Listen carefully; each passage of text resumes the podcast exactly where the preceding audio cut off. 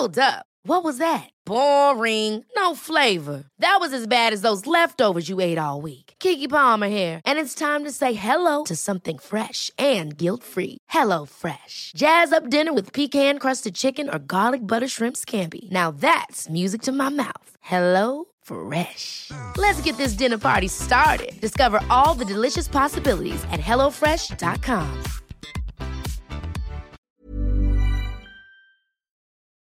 To me, the real quote unquote elixir for fear is love and reassurance. Wherever we got hurt, the brain designed to predict and protect is now going to be on the lookout for that same event to try and avoid it. That's just the bubble of fear. But if we can recognize, oh, okay, well, what I went through is what I went through, that's got nothing to do with today. And that event likely will never be repeated again. And so, for that reason, perhaps I can bring more love and compassion to the part of me that was hurt, but simultaneously recognize through trust that that's not something for me to be defined by anymore. And then the fear itself starts to dissipate.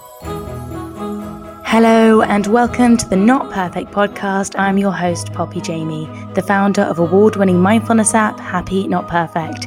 And this show is about upgrading our mind, our energy, and our understanding of how we can live life to our fullest potential. Quick question Do you sleep well? Before we get into this interview with Peter Crone, who is profound and inspirational, I quickly want to tell you about something I've been taking for a while now to help me sleep, and it's been really effective. It's from a brand called Oto, a CBD brand, and I've honestly spent years trying so many different CBD products, and then I found Oto. I am passionate about natural supplements, and since I have been trying Oto sleep drops and journaling every night, I've noticed a big change in the quality and length of my sleep. Oto sleep drops have a CBD strength guarantee delivering 50 milligrams with every dose, which, for those of you who know about CBD, is a great strength and very rarely do you find this quality in CBD products over your average counter. And this is actually an important note to make on CBD in general. Really look to see the strength of your CBD products before you buy them. As you guys might know, I only like to partner with brands I actually use and rate highly, and Oto is one of them. So if you are looking for a natural way to help you sleep, please check out Oto CBD. The brand has an impressive team of scientists behind it and was originally founded by a family, which I love.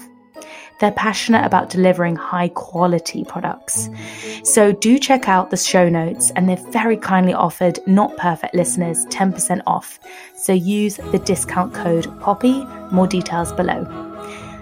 Gosh, I'm excited for you to listen to this interview today. Let's crack into it.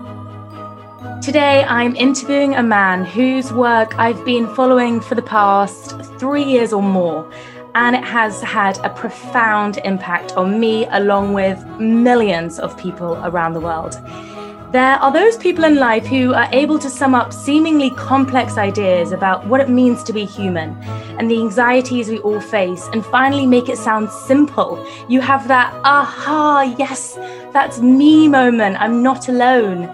I love those moments because within them we remember how similar we are and how none of us are alone in the challenges we face. My guest, Peter Crone, also known as the Mind Architect, is this person.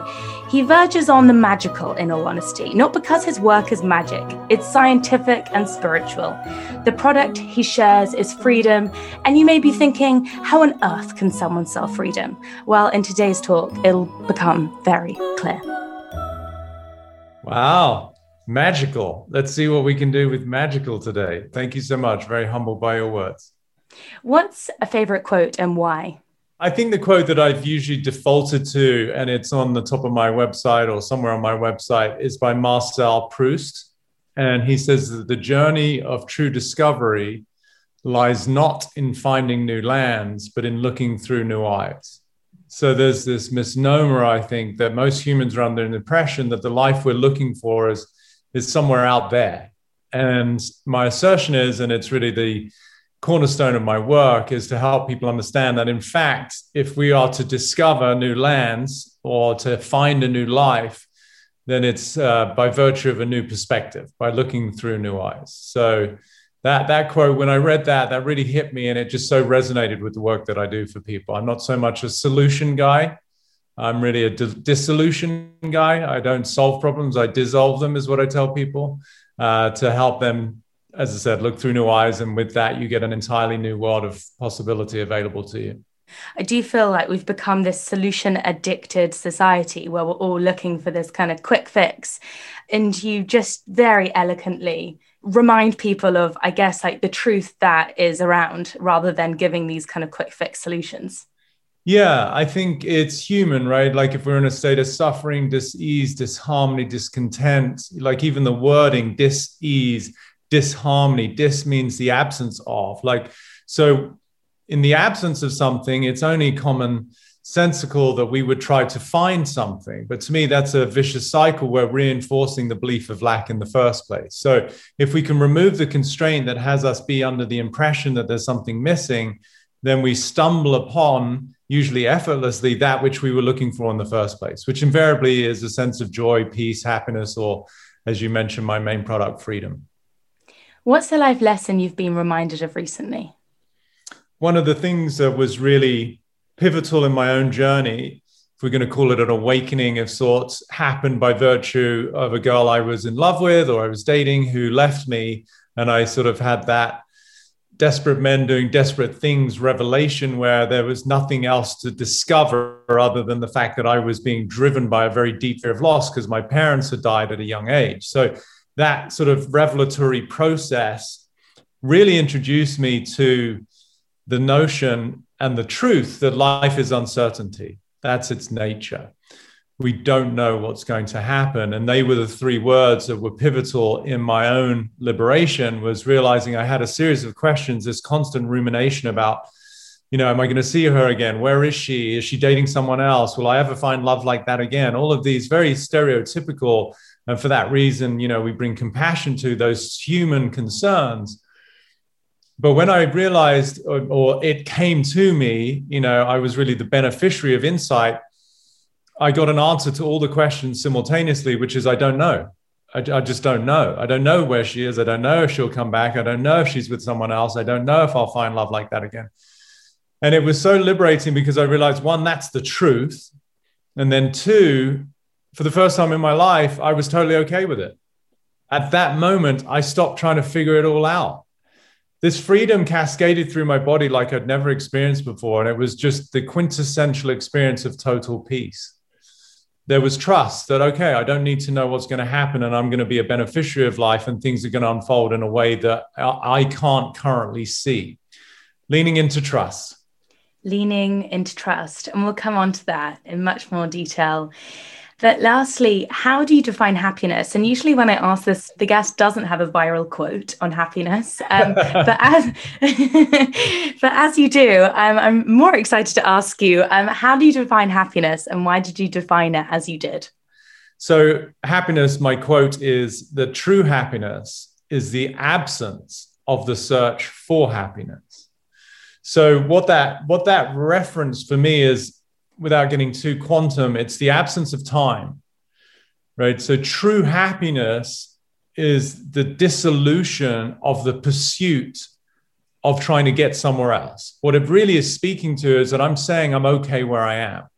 It is the absence of the search for happiness. Because if I'm searching for something, what I'm actually subtly reinforcing, and oftentimes not very subtly at all, is the fact that I'm dis- I have discontent, dis-ease, dissatisfaction with where I am. And so we're under the impression that the life I want is in the future, all of which is totally fine and human. There's no judgment. But then it, it leads to the anxieties, the worries, the striving, the fears, the controls, the figuring out, all of the things that I would assert create exhaustion for people.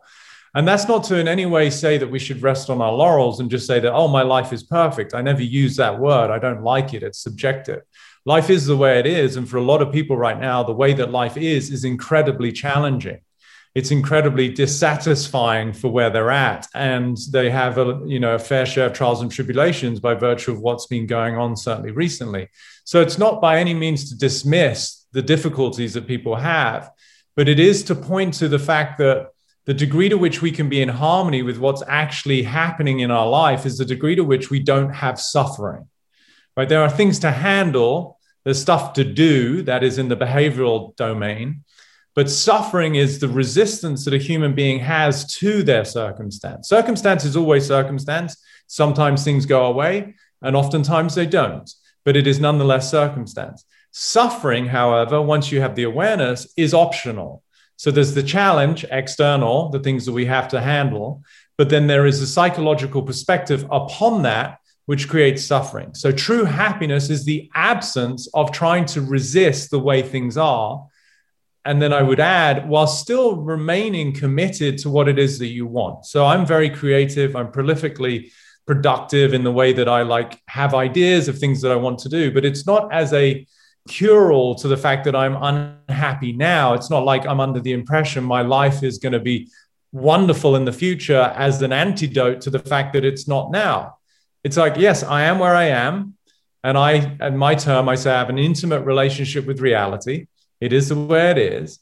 And the things are in my control, then I have some responsibility to overcome and I have domain over. And the things that I don't, that's where we go back to trust and some sort of acceptance. So, true happiness is the absence of the search for happiness.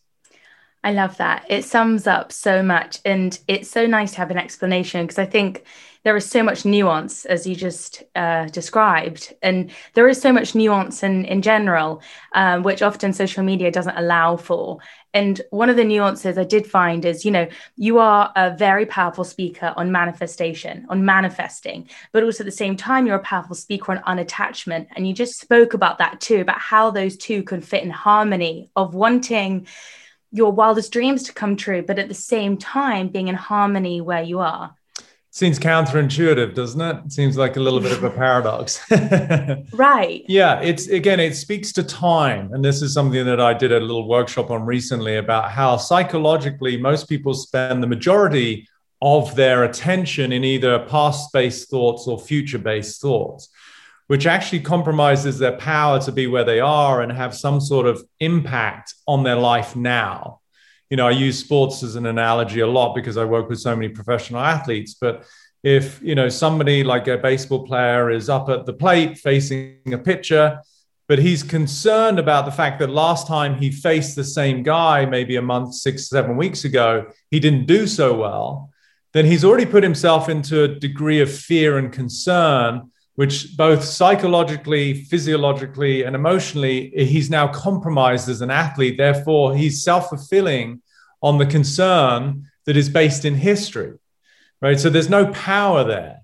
I, I can't right now sitting here back my car out of the garage because I'm not there. But that's sort of how people live their lives. They're trying to control aspects that are either done because it's their history or have yet to happen because it's a projection of a future. As again, I say, you know, I use a lot of quotes. I say most people are worried about a bad future that hasn't happened yet.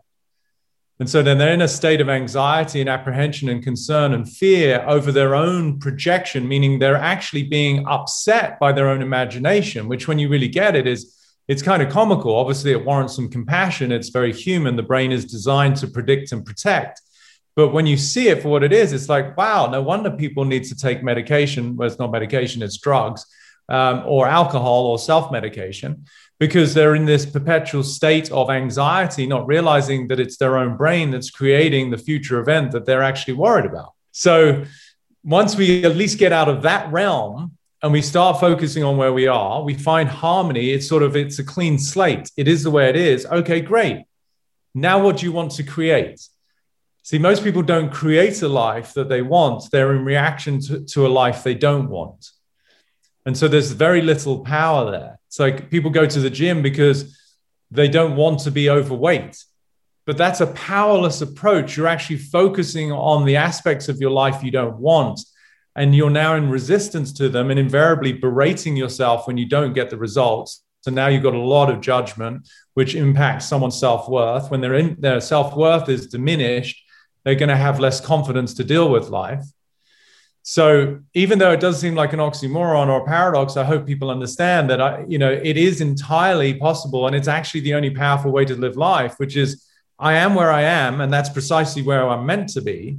and as a co-creator in life i have the opportunity to use my my imagination for something that i am inspired by that i'm passionate about versus being in conflict with my history which you know uh, one of my quotes again i say you know one of well it's not actually one of my quotes but it's a phrase i say you know one of my favorite things about the past is it's over we all agree. Yeah. But most people don't actually look at life like that. And again, that's no fault. It's no judgment. It's just the design of the, the brain, which is wherever we've had trials and tribulations or difficulties, we tend to get stuck. And it's only human nature, therefore, to try and avoid that happening again because it hurt. You know, that sucked. I don't want to do that again. So, you know, now the brain is sort of got this, this peripheral threat mechanism up, which is looking for that same event and trying to avoid it which means you're actually perpetually living in your history. And then people again wonder why they're exhausted. So, being present is the precursor to actually then being able to create. If you're not present, then you can't create because you're too busy basically in your own thought processes trying to overcome things that are actually out of your control. One of your uh, brilliant quotes that I think I actually included in my book uh, past hurt informs future fear. Yeah. That just rings true? And it's something that we should all tattoo on our arms because it is as you said it's just so easy to fall back into that. And you work with a lot of athletes and you know as you talk a lot we are all our own athlete in our own movie. Yeah. There's one particular story and i'd love to kind of talk on this point of fear you were essentially able to help him face his fear and then dissolve it and i'd really just love to kind of focus on that to a point we all have fears. Like, where do they come from? And how on earth do we reduce our fears? I think fear is an inherent part of being human. You know, any organism, I would assert its primordial intention is survival. You know, it doesn't matter whether you're a fly around, you know, buzzing around the room, hitting the window, trying to get out, and you go near it to try and get it, and it wants to avoid, you know, being killed. Well, it's the same with a human being. And so fear is a very deep primal pattern of any organism because there was a time where literally stepping out of your cave was a potential life or death situation. there were these big, you know, whatever it might be, bears, saber-toothed tigers that were a potential real threat to our existence, right? So, fear, even in our physiology, if we look at our autonomic nervous system, we have something called the sympathetic nervous system and the parasympathetic. Now, sympathetic, most people more commonly hear of as fight or flight. So, fight or flight or freeze is actually part of our central nervous system. Like, you can't quote unquote get rid of it because it's actually hardwired in and it's a beautiful system because it has its place, right? So if you are in a situation that truly does warrant some, you know, concern and self-protection, well, then the sympathetic nervous system is going to facilitate, you know, dumping adrenaline and cortisol into your bloodstream so that your eye pupils open, you have a better sense of your surroundings, your muscles become a little bit stronger. Things like digestion are no longer that important. That's a built in system of the hardware being human that is a wonderful asset to have in any potentially threatening situation. So, the way I look at fear is it's less about trying to get rid of it, and it's more about making space for it right? So many of your listeners, I will assume, are parents. And when a child is upset or scared, if their child comes into the room and they've hurt themselves or they're scared about something that they have to do at school or something they heard or saw, I would hope that the parent's natural inclination is to want to embrace the child, to hold the child, to love the child, to reassure the child. They didn't say get rid of the fear they actually went the other way around, which was to embrace the fear. So to me, the real quote unquote elixir for fear is love and reassurance. Now, the practice is to bring that to our ourselves because we've got our own conditioning as part of our subconscious based on whatever we went through during our childhood. It doesn't have to be extremely traumatic, it can be pretty benign, but every human being is nonetheless going to have whatever they went through that created as you quoted my quote of like past hurt informs future fear. Wherever we got hurt, the brain, designed, as I said, to predict and protect, is now going to be on the lookout for that same event to try and avoid it. That's just the bubble of fear. But if we can recognize, oh, okay, well, what I went through is what I went through, that's got nothing to do with today. And that event likely will never be repeated again, you know, because most of the things we go through our childhood are pretty unique to being children. And so, for that reason, perhaps I can bring more love and compassion to the part of me that was hurt, but simultaneously recognize, again, through trust, that that's not something for me to be defined by anymore. And then the fear itself starts to dissipate. The child that is held and reassured, sort of metaphorically, tends to fall asleep in your arms. So, in the presence of love and reassurance, our fears tend to do the same thing. They tend to fall into a beautiful slumber and they don't bother you anymore. Can you share an example of maybe of two ways then to using some of the athletes that you've worked with one person who refuses to kind of almost like fight against their fear and another practical example of how you would actually embrace your fear and kind of like lead with compassion and what the two different outcomes look like for the first one, we just need to look at life, right? People are fighting their fears all day. so we got we've got millions of examples of how fighting fear doesn't work. It's it's aggression, it's hostility, it's animosity, it's anger, it's all the conflict we see, the division that you know we could say is being manipulated by you know the propaganda of mainstream media and politics where they're wanting to create separation because a system that is unified is very powerful whereas you know the whole divide and conquer. So there we're seeing where fear is you know the precursor to disharmony and disease. Like dis-ease i use as a word a lot. The absence of ease is the precursor to physiological societal emotional disease right? So that's omnipresent sadly. That's the nature of society right now is the fight against fear. And without sounding too Pollyanna-ish, you know, this is why I'm a stand for love, for kindness, for compassion, that's a society that would function, that would work, where people would be healthy. But healthy people don't need sick care systems and pharma drugs. So there's a big conflict there where these companies want to keep people sick. It's not like obviously spoken about overtly, because that would be, you know, people would then wake up and go, well, hang on a minute, that doesn't make sense. You know, but that's where the health and the vitality of a human being is under constant attack from the people that profit from people not being well, which is very sad to say. But as people wake up and go, well, hang on a minute, for myself, I've maybe had in 20 years, you know, a dozen Advil or paracetamol, whatever you like, that's not going to sustain a business, right? If you think about the math there, I'm not even having one pharmaceutical drug a year and it's very benign one you know. So the degree to which people are healthy and vital that's not good for business. Now it's good for society right? So what we have right now is a vicious cycle of people are in a state of dis-ease they're at each other's throats and that is the vitriol that keeps everything as its status quo which is a dysfunctional society. It's absolute insanity when you look at it what I am hoping to inspire, and many, many millions of people are on board, like yourself, and people who get it, is again, it's not about sort of this, you know, kumbaya kind of approach of like, oh, oh, let's all love each other. No, there's things to work out. Doesn't, doesn't mean we all have to agree on everything, but at least let's start taking care of ourselves, each other, and the planet, as opposed to poisoning ourselves, each other, and the planet. Right? That that's distinctly two different worlds that's one example is current society. The other example, yeah, I can use many of my athletes. One that comes to mind is um, a baseball player is kind of comical for me as a Brit. Never played baseball, never watched baseball. and one of my buddies from England growing up is like, "So what are you telling them, Pete? You know, so keep your eye on the ball." so, but this gentleman, he had struggled, and again, I'm guessing most of your audience is from England, so I'll break it down a little bit, but the big hitters in baseball would typically get about 25 to 35 home runs in a season. The smaller guys who have they have different utilities in the game, they might get six to seven. And this guy that I was helping, this client, he was sort of middle of the road, strong dude, but he wasn't the big hitter and he certainly wasn't the small. So he would average maybe 15 to 16 home runs during the course of a season.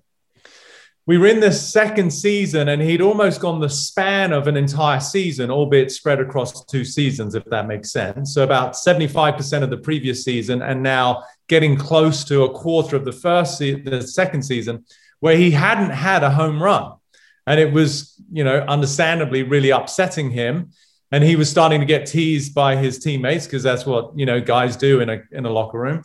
And um, it was just starting to irk him. So that was where the fear. So he was going up to the plate, and the expression we use is he's trying to get seven runs off a home run, which is impossible, right? You're trying to overachieve as a compensation for what you haven't done. And it's nonsensical. You can't do it literally. So I took him to a space to dissipate the fear where I said to him, This was the line I said, if I told you that for the rest of your career, and he probably still had a good six, seven years of his career, so, you know, substantial time as a professional athlete. I said, if I told you for the next six to seven years, you're not going to hit a home run ever again. Now, I don't want that for you, but I'm introducing to that is a possibility in the realm of all possibilities. Could you be okay with that? Again, the caveat I'm not saying that's what you want. I'm not saying that's what I want for you, but could you find a sense of acceptance that that might happen? And it took him a minute to sit with it because obviously every fiber in his body is like, no, I don't want that. That's terrible. But then he got to the space psychologically where he's like, yeah, I guess I could be okay with that. I contribute in many ways to the sport and my team. And if I didn't get a home run for the next six, seven years, I guess I could be okay with that. At that moment, he discovered freedom.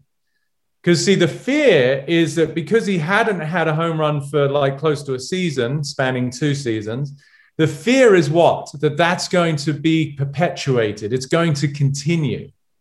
And so by actually clearing his future for him and being okay with what we could call worst case scenario, again, I teach a lot of my athletes. If you're okay with the worst case scenario, you've no longer got anything to fear because you've already integrated and rationalized whatever it is that you might have previously been concerned about. So, why it's a powerful story is because, first of all, I was new to the sport. I was just using the principles of the power of the mind and freeing yourself. And we were playing, no one probably gives a, a hoot, but, you know, we were playing St. Louis Cardinals, a strong team. His second at bat, boom, home run because he now was at peace with whether that happened or not. He was no longer in the fight over trying to overcome a history that was further evidence of what he hadn't done. That's back to neutral, clean slate, new day. I, I don't know what's going to happen. For that reason, it opens up all possibilities. So that story and why I love sports is because it's something everyone can relate to. They can superimpose that story on their own circumstances right now. What is it that I'm concerned about in the future that hasn't happened yet that puts me in a state of resistance right now, which is the inhibitor to the very thing that I say I want? It's so powerful. And it speaks to how much at the real root of your work is compassion and love.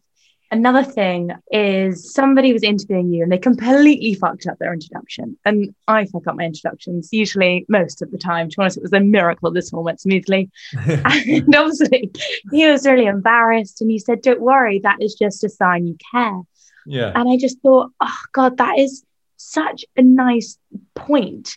When you care about something, it can sometimes sabotage your performance. Yeah. What are your thoughts on that between kind of that delicate line between caring, worrying, important energy, but also not allowing it to like spill over to then fucking up your performance, but also being compassionate at the same time. Yeah, it's a great, and I remember that interview very well with Craig. But it was a powerful, you know, conversation for me to be able to hold a space of love for him. That it was just as you said, a reflection of the fact that he really wanted to get it right, which is it's okay it's okay that you're scared. It's okay that you messed up. It embraces your humanity. Everyone can relate to that. Again, for me, the pursuit of perfection is completely and utterly nonsensical because there's no such thing. You know, it's embracing our flaws because that's where we can all relate. So, how do we, as you said, sort of merge those and you you you said it without maybe even knowing it maybe you've just listened to so much of my information it's already part of your your subconscious but the distinction i teach is the difference between caring and worrying And I, you know, I'm categorically clear that I'm one of the most caring human beings you're ever going to meet. It's really my nature. And I would assert it's everybody's nature. But caring gets covered with and it gets compromised by the mind and the brain. And then we slip into worry. So if I care, you know, doing this talk, I'm not saying that everything I'm going to say is perfect or how I might want to say it, or the, some of your viewers might not necessarily agree with everything I say. And and that's okay, but I'm not going to worry about it because I feel very self assured that I'm coming from a place of care, that I truly want to make a loving impact and facilitate somebody in whatever they're struggling with right now. Do I have all the answers to everything that they're facing? Of course not. But if all they got was somebody who listened from a position of kindness, of compassion, without even dealing with circumstance, that invariably is itself curative, it's healing, right? Oftentimes, look at relationships, why they don't work, and especially for the woman usually is because women are very self-expressed. They know how to touch into their feelings and the man invariably again these are broad statements they're not accurate but you know as a general theme men don't know how to listen it's not that they're curing anything or they're fixing anything which of course is the first go-to for most men it's really they're just holding a space and going honey you know what i totally get it i'm so sorry you had a shitty day I really see that that's really hurt your feelings. Like that for a woman is like, holy shit, I love that man because he just got me. Like, didn't didn't you know buy me a diamond necklace? Didn't like go out and fix the gate that I've been on about? Didn't take the trash out. He just listened. That's an expression of caring. And one of the things that I speak to a lot, you know, my relationship workshop I just did is to help people to understand the power of just listening is itself an expression of caring and love. To get someone's reality doesn't mean you agree with it, doesn't mean you want them to stay there, it doesn't mean you condone whatever happened to get them upset. But I'm here with you. I'm holding a space of love and compassion because I care and I want to understand what it's like for you in your current reality.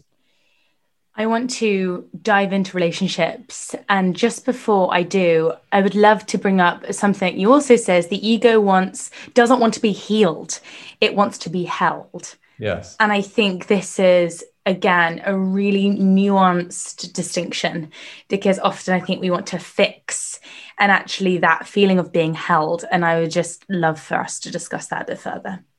Yeah, I mean, I spoke to it earlier, sort of giving the analogy of holding a baby that's upset. You know, if the baby feels safe, if the baby feels loved, if the baby feels secure and reassured, then there's peace. And in a state of peace, everybody can relax. You go into parasympathetic. You know, I was talking about the nervous system, which is rest and uh, digest and rejuvenate versus fight and flight and freeze.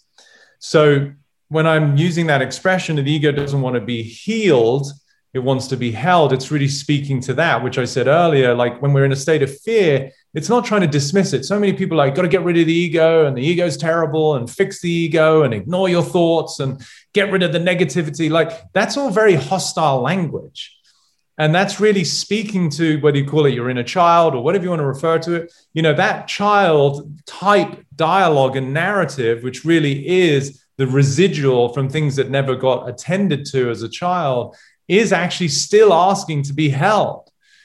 I, I, talk about abuse and it's a very strong word, but to me, you know, most people are brought up in an abusive environment. And, you know, this might be jarring for people to hear because I'm not saying that people were hit or they were sexually assaulted.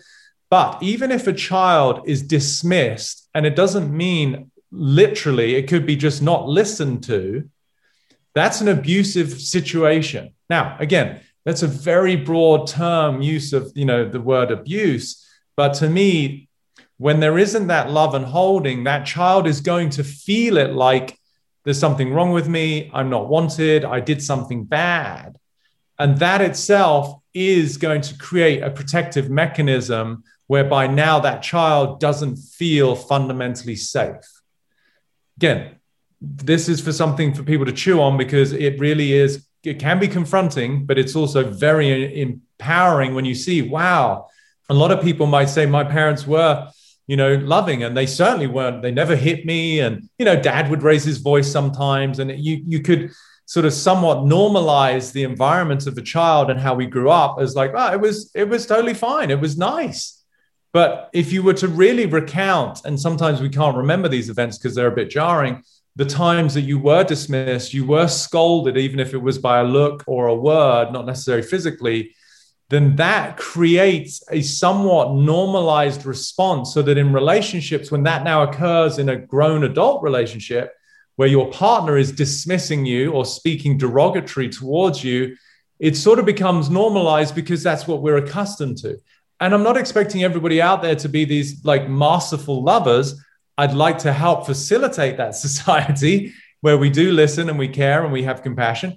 But it's, I think it is incumbent upon people to recognize where have I learned to tolerate the abuse that, again, they may not be using the word abuse, but it might be just simple abandonment. It might be just neglect. It might be the feeling of, you know, derogatory language. It might be the feeling of like you don't quite feel safe because your partner is getting very angry. Like, where have we learned that that's normal? And there's a lot of work to do, of course, to get to the point where that isn't tolerated. But at least I'd like to throw it out there so people can perhaps work towards it. and this brings me so nicely on to talk about relationships because you have changed people's lives through your online courses. And there's one in particular, it is just extraordinary what people say after having completed it. Why was it a relationships that you really wanted to focus a lot of your time on trying to help people with? I mean, one, it's the number one request I get, you know, for help from people, regardless if I'm working with a billionaire, a professional athlete, a celebrity, or, you know, anyone between who's just got an average day job. The number one topic that we cover is relationships because they are the foundation. I would say they are the precursor to your experience of life, is the quality of your relationships. There's not one human being on the planet who doesn't have some form of relationship, doesn't have to be romantic it's certainly they're going to have some kind of parents, even if they were given up and they're adopted, or they have foster care parents, or you know, you have a friend, you have someone you work with, like, and then of course there's the whole gamut of what does it mean to be in a loving, quote unquote, romantic relationship.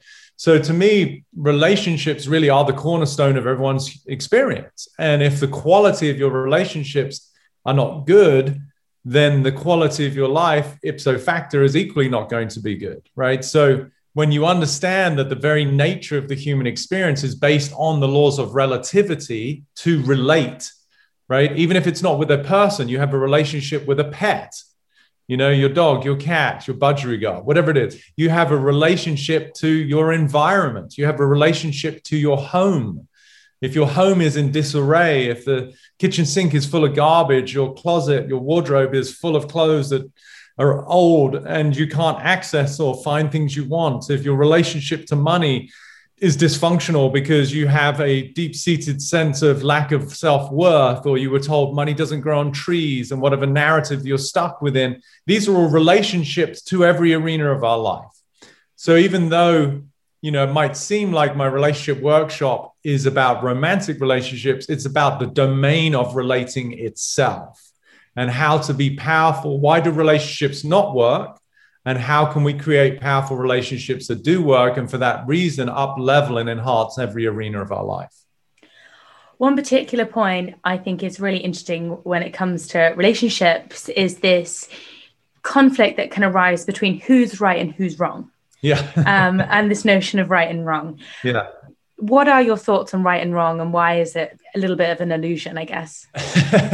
It's sort of almost as primal as what i was saying earlier about fight or flight and fear you know? It's just the human persona garners value by having a sense of justification about its own perspective. If you really unpack what i just said there's a lot in that right? So again you know one of my quotes i say being right is the poor man's version of self worth.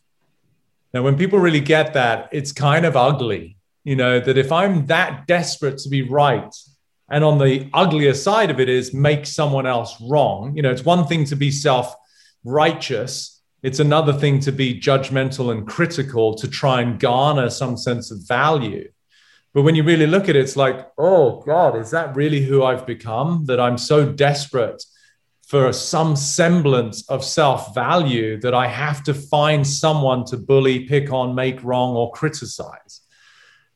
It's human for, again, that reason we come from compassion. Everyone's doing the best they can within the limits of their awareness and their conditioning. And let's all grow up and realize that, you know, making somebody wrong is not only inaccurate because it's not about wrong or right, it's about what works for me. And okay, you have your perspective. That's fine. But I can allow someone to have their perspective and not have to make them wrong it might not mean that it's somebody that I want to date or have to my house or invite over for Christmas, you know, but people are going to have their different perspectives. You know, there's a lot of people out there who might enjoy drinking a lot of alcohol. That's not wrong. That's just where they're at. I, you know, I had my fair share of cocktails when I was in college and uni. Uh, and that's where I was at. And then I sort of grew out of that and realized, well, I don't want to poison myself anymore. Something as benign as my friends might want to go out and they're like, hey, come and join us for dinner. Like, it'd be great to see you. And I'm like, okay, what time you going?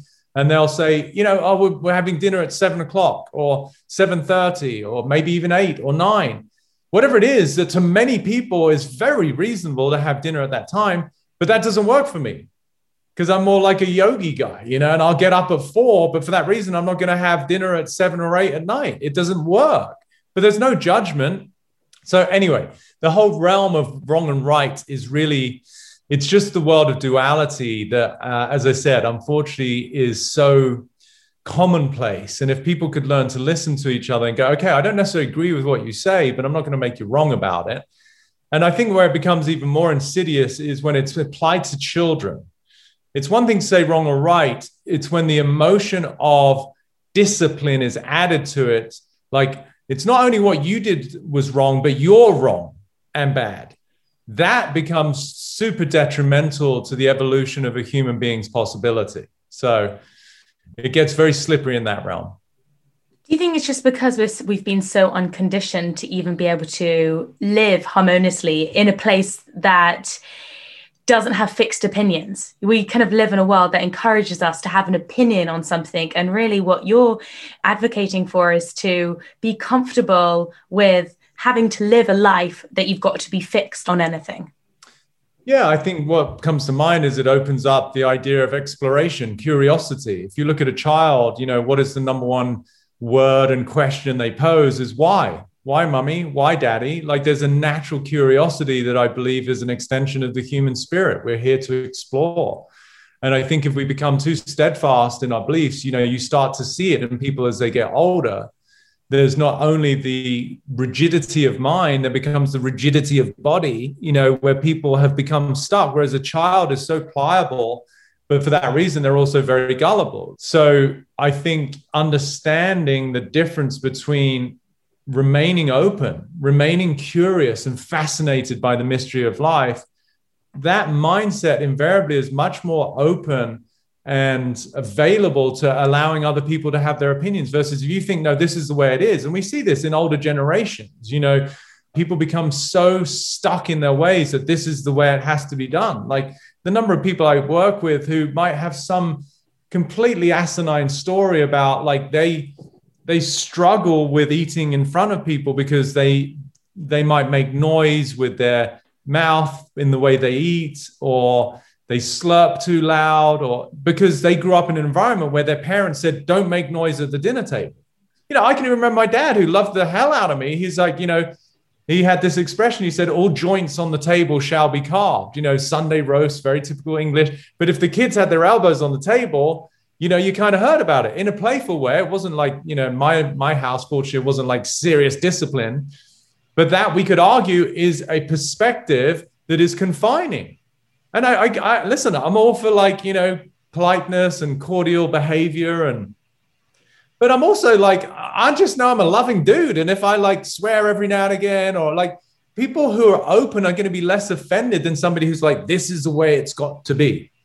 And that's a form of constraint and limitation, which invariably is the compromise of the boundlessness of the human spirit. So that's what I'm busting open, not because there's anything wrong with it, but my assertion is as human beings, we want to experience the joy of our own limitlessness. Absolutely. And I know we've run out of time, but I was hoping I could just squeeze in one last question, which really is um, to ask you who your teachers are, because you're a teacher to, you know, as I mentioned, so many millions around the world. But I imagine every teacher has their teachers. And so, who was really your inspiration and who's taught you and who's had the most profound effect on your life? Gosh, uh, I mean, I think to start, you know, without sounding too trite, you know, probably my parents in ways that I didn't fully understand because I was so young when they both passed. But I think in an in a way that I wasn't fully aware of, they were teaching me what love looked like. Now, as a kid, I didn't grow up in another family, so I had no, to my point earlier, points of relativity. I couldn't compare and go, oh, well, these parents are much more loving than the other parents that I'm sort of in this dualistic life living with. Like you don't have that multiple dimension experience. I only know what I know. Likewise, a kid growing up in an environment that's very hostile doesn't actually know that until maybe they go and spend time at a friend's and the parents are very loving and kind to them. And they're like, wow, this is different than my house. So I think that was probably my first great education was just my parents who were very loving and they adored me uh, for however brief a period they were on this planet with me and then I would say, you know, a series of different teachers. Uh, Krishnamurti was a traditional Indian guru, you know, and he spoke about non duality. So when I found his books, I was probably like early 20s. And even prior to that, I want to give credit and acknowledgement to a friend of mine at uni, uh, a guy called Guy, a bloke called Guy, who uh, he and I would sit under the trees in the sort of quintessential Buddhist type way. Not that we had anything to do with Buddhism, but you know, we were talking about the big questions like why are we here? What's the meaning of life? And you know, he was quite pivotal in, in inspiring some of these dialogues for me that did stick with me. You know, and that's like a young buck of 18, 19 years old. So that was impactful in my own journey. And then Krishnamurti, and then I really got into a lot more of the traditional gurus and uh, what's called Advaita Vedanta, non-dualism, uh, through Ramana Maharshi and then Sri Nisargadatta, which is a mouthful. But he's one of my favorites because, you know, I have a lot of tough love with the people I work with because I adore them. But I just, I'm like, you know, pull your head out of your ass and stop being a baby, you know. But I get to a position where I, I feel the liberty to be able to speak to them like that.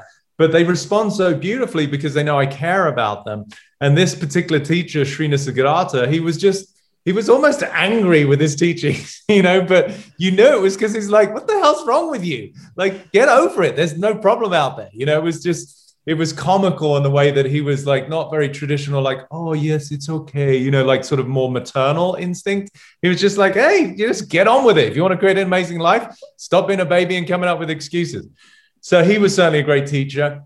So, and then I would say life, you know, all of the trials and tribulations of which I faced many um, that challenged me, that made me feel scared, that made me feel inadequate, only to realize they never did make me feel any of those things. They were really revealing where I already had those perceptions of myself inside of me.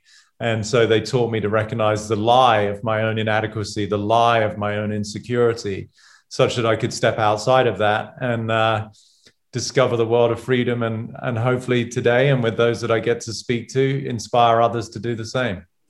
Absolutely. And if there's nothing else you do today, but follow Peter on Instagram, and I'll put uh, the link in the show notes, and also check out uh, the relationships course. It is truly, truly life changing stuff. I just wish we all had a Peter Crone class when we were about six years old every single week until we were 18. I think we'd, would be very different humans.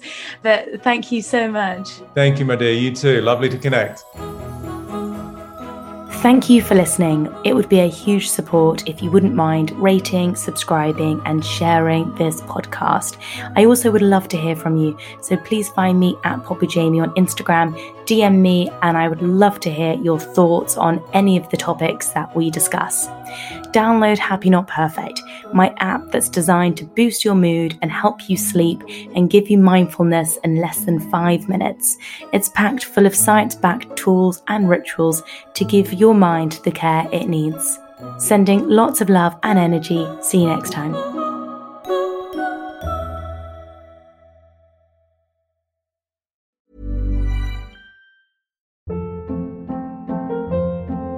Hold up. What was that? Boring. No flavor. That was as bad as those leftovers you ate all week. Keke Palmer here, and it's time to say hello to something fresh and guilt-free. Hello Fresh. Jazz up dinner with pecan-crusted chicken or garlic butter shrimp scampi. Now that's music to my mouth. Hello Fresh. Let's get this dinner party started. Discover all the delicious possibilities at hellofresh.com.